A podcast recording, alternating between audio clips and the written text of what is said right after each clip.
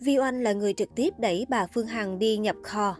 Ngày 26 tháng 3, cơ quan cảnh sát điều tra công an thành phố Hồ Chí Minh đang tiếp tục lấy lời khai, thu thập chứng cứ để thực hiện các bước điều tra đối với bị can Nguyễn Phương Hằng, 51 tuổi, thường trú quận Nhất thành phố Hồ Chí Minh, tổng giám đốc công ty cổ phần Đại Nam về hành vi lợi dụng các quyền tự do dân chủ xâm phạm lợi ích của nhà nước, quyền và lợi ích hợp pháp của tổ chức cá nhân. Đến chiều cùng ngày, Công an thành phố Hồ Chí Minh vẫn đang tiếp tục thực hiện các lệnh khởi tố vụ án, khởi tố bị can, bắt tạm giam 3 tháng đối với bà Hằng. Vì thế, cơ quan chức năng khẳng định các thông tin có nội dung như chị Hằng bị phạt 1,5 triệu đồng được thả về, bà Hằng được chồng bảo lãnh để tại ngoại được lan truyền trên mạng xã hội là không chính xác. Mới đây, cơ quan cảnh sát điều tra công an thành phố Hồ Chí Minh ra văn bản thông báo kết quả giải quyết nguồn tin về tội phạm đến bà Nguyễn Thị Mỹ Oanh, ca sĩ Vi Oanh, tố cáo bà Nguyễn Phương Hằng. Theo đó, cơ quan cảnh sát điều tra công an thành phố Hồ Chí Minh đã quyết định phục hồi việc giải quyết nguồn tin về tội phạm, ra quyết định khởi tố vụ án hình sự 19001, quyết định khởi tố bị can 30050 vào ngày 24 tháng 3 năm 2022 đối với bị can Nguyễn Phương Hằng.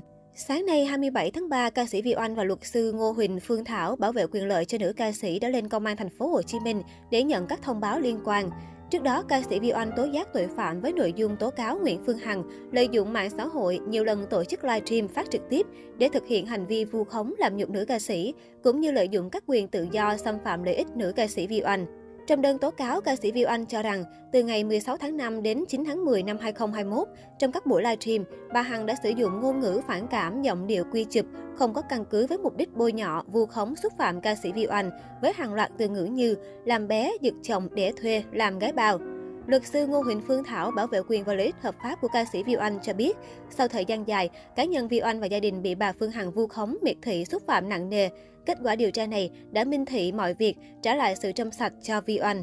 Quá trình xử lý xác minh, cơ quan cảnh sát điều tra công an thành phố Hồ Chí Minh đã ra quyết định tạm đình chỉ việc giải quyết đơn tố giác của ca sĩ Vi Oanh cho hết thời hạn. Đồng thời, vụ việc sẽ tiếp tục xác minh, nếu có cơ sở sẽ phục hồi giải quyết tố giác tin báo về tội phạm, kiến nghị khởi tố theo quy định của Bộ luật tố tụng hình sự. Tôi và Vi Oanh luôn tin tưởng vào sự nghiêm minh của pháp luật và tiếp tục hợp tác tích cực với cơ quan điều tra để làm sáng tỏ mọi việc, luật sư Thảo nói.